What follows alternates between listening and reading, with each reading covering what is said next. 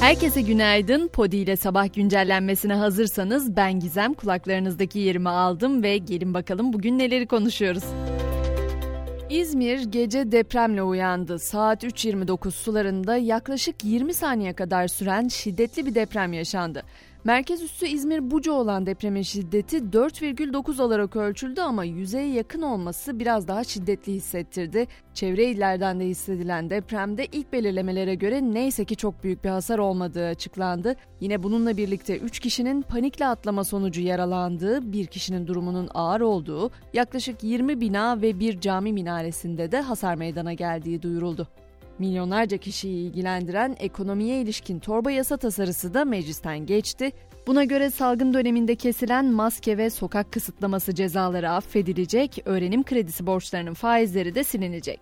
Kur korumalı mevduat sistemi 2023 sonuna kadar uzatılacak. Çalışanlara günlük 51 liraya kadar ödenen nakit yemek ücretleri ise vergi istisnası kapsamına alınacak. Ayrıca işverenlerin 1000 liraya kadar ödenecek elektrik ve doğalgaz destekleri de vergiden düşülebilecek. Sağlıktan da önemli bir haber var. Pfizer-BioNTech biz bu ismi Covid aşısından biliyoruz. İşte o şirket grip ve Covid-19 için tek bir aşı üzerinde çalışmaya başladı.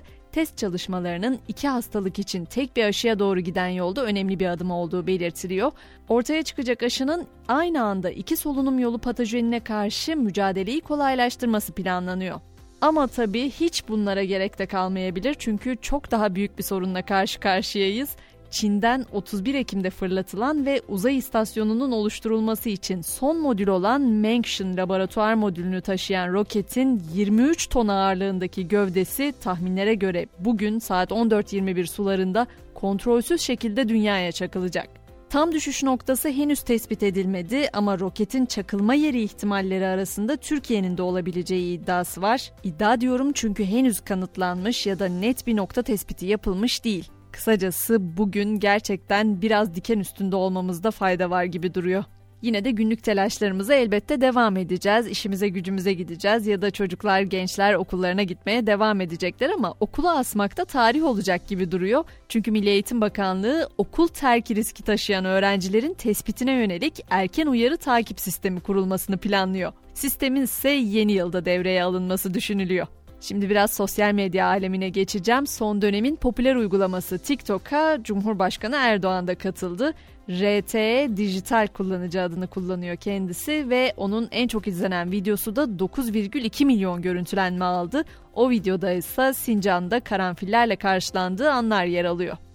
Bir başka platform Tumblr ise 4 yıllık yasağı kaldırarak platformda çıplak içeriklere izin verileceğini açıkladı. Söz konusu yasak, uygulama bir çocuk pornografisi olayı nedeniyle Apple App Store'dan kaldırıldıktan sonra devreye alınmıştı bazen yapılmıştı, gelmişti, görülmüştü gibi hatırlatma cümlelerine ihtiyaç duyuyorum ama bellek zayıflaması ya da genel tanımıyla bunama yaşlılık döneminin en korkutucu sorunlarından biri belki de birincisi European Heart Journal tıp dergisinde yayımlanan yeni bir çalışma bellek kaybından korunmanın en önemli belirleyicilerinden birinin dikkatli ve sürdürülebilir bir kan basıncı kontrolü olduğunu gösterdi.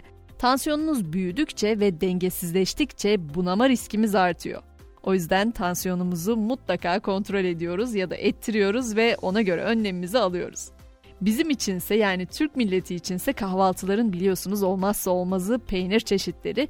İşte onların en iyileri seçildi. Dünya peynir ödülleri sahiplerini buldu. 42 ülkeden tam 4434 çeşit peynir değerlendirildi bu yarışmada ve kazanan peynir İsviçre'den oldu. İsviçre'de üretilen Gruyère peyniri peynir alanında uzman jüri üyelerinin favori lezzeti seçildi. Spor dünyasına ise dikkat çekici bir haberle giriş yapmak isterim. Shakira ile olaylı bir şekilde ilişkisini noktalayan Pique'den hayranlarını üzecek bir haber geldi. Barcelona'nın yıldız savunmacısı Gerard Piqué herkesi şoke eden bir jübile kararı aldı. 35 yaşındaki Piqué cumartesi günü Barcelona'nın Almeida ile oynayacağı maçın ardından futbolu bırakacağını açıkladı. Avrupa Ligi'nde ise dün akşam heyecanla temsilcilerimizi izledik. B grubunun son haftasında konuk olduğu Ukrayna temsilcisi Dinamo Kiev'i 2-0 yenen Fenerbahçe grup lideri olarak doğrudan son 16 turuna yükseldi. Macaristan'ın Ferencvaros takımını 1-0 yenen Trabzonspor ise H grubunu 3. sırada tamamladı. Bordo Maviller yoluna Konferans Ligi playoff turunda devam edecek. Peki konferans liginde neler oldu? Çekya'nın Slavia Prag takımıyla bir bir berabere kalan Sivas Spor grubunu lider tamamladı. İskoçya'nın Hertz takımını 3-1 yenen Başakşehir de grup lideri oldu ve her iki takımımız da son 16 turuna yükseldi. Sabah güncellememizi bu haberle noktaladık. Akşam saatlerinde tekrar görüşmek üzere. Şimdilik hoşçakalın.